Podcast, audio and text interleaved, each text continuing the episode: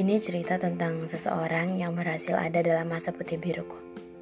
Iya, dia laki-laki yang aku kira setelah kami tamat dari masa SMP, perasaan, rasa suka, itu akan tamat dalam waktu yang bersamaan juga. Yang aku kira, kita hanyalah dua orang sahabat yang sayang hanya untuk status persahabatan. Dulu, tiga tahun yang lalu, di detik-detik perpisahan, pikiranku suka nggak tenang Gak tenang karena gak bisa bareng-bareng kamu lagi. Gak bisa deket setiap hari sama kamu. Gak bisa nikmati candaan teman-teman kita sama-sama lagi. Tapi aku juga gak bisa menghalang waktu. Setiap kamu datang ke meja untuk izin nulis di mejaku, setiap kamu ngelakuin hal-hal kecil untuk manjain aku, setiap aku merasakan kita ketawa lepas bareng-bareng, rasanya aku ingin memutar waktu atau justru aku malah ingin memberhentikannya.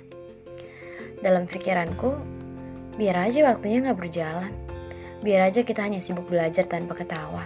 Yang penting aku tetap bisa menyaksikan kamu setiap hari.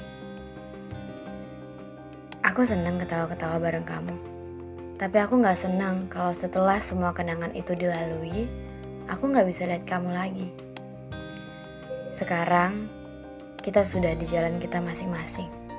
Aku pada duniaku dan kamu pada duniamu. Aku punya teman-teman baru, tapi tetap aja temennya gak kayak kamu. Dari awal aku masuk SMA, yang ada dalam pikiranku hanya perbandingan. Perbandingan antara kamu dan teman-temanku.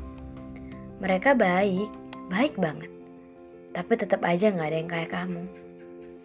Gak ada yang berhasil buat aku bisa sayang sama teman sendiri Gak ada yang berhasil buat aku semangat sekolah hanya karena ingin menyaksikan lirikannya. Tapi setelah selama ini kita gak jumpa, aku kira semua perasaan itu sudah hilang.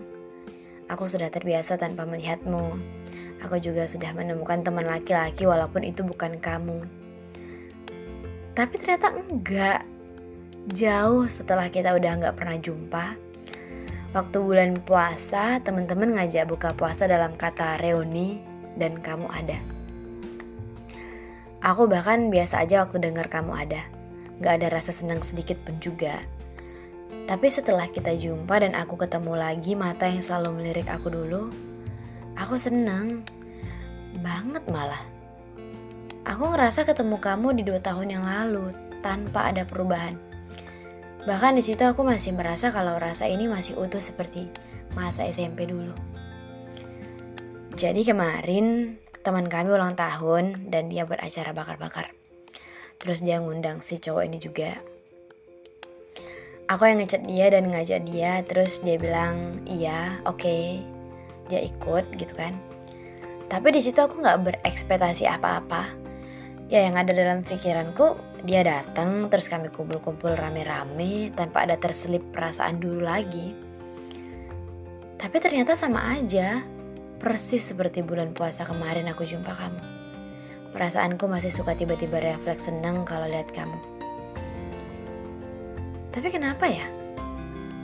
Kenapa kalau nggak lihat kamu, aku bahkan nggak ingat kamu? Tapi setiap kali kita jumpa, rasanya masih tetap sama Bahkan mungkin untuk beberapa tahun ke depan pun, kalau kita jumpa rasa ini masih akan tetap sama. Aku inget banget malam bakar-bakar itu jari jempol dan telunjukku kotor kena bumbu ayam.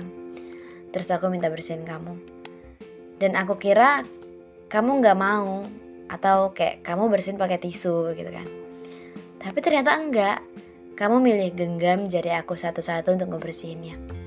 Dan di depan dia aku sok cool gitu kayak biasa aja bilang makasih gitu.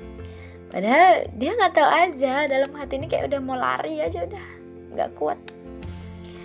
Udah lama banget rasanya nggak dapet sentuhan hal-hal kecil dari kamu.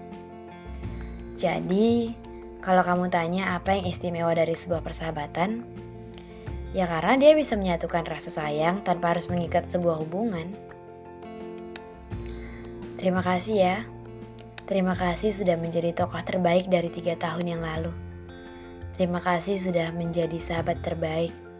Bahkan terima kasih juga sudah membuktikan kalau jatuh cinta pada teman sendiri itu nyata dan benar adanya. Dan hebatnya lagi, cuma kamu bisa ngebuat aku ngelakuin hal itu.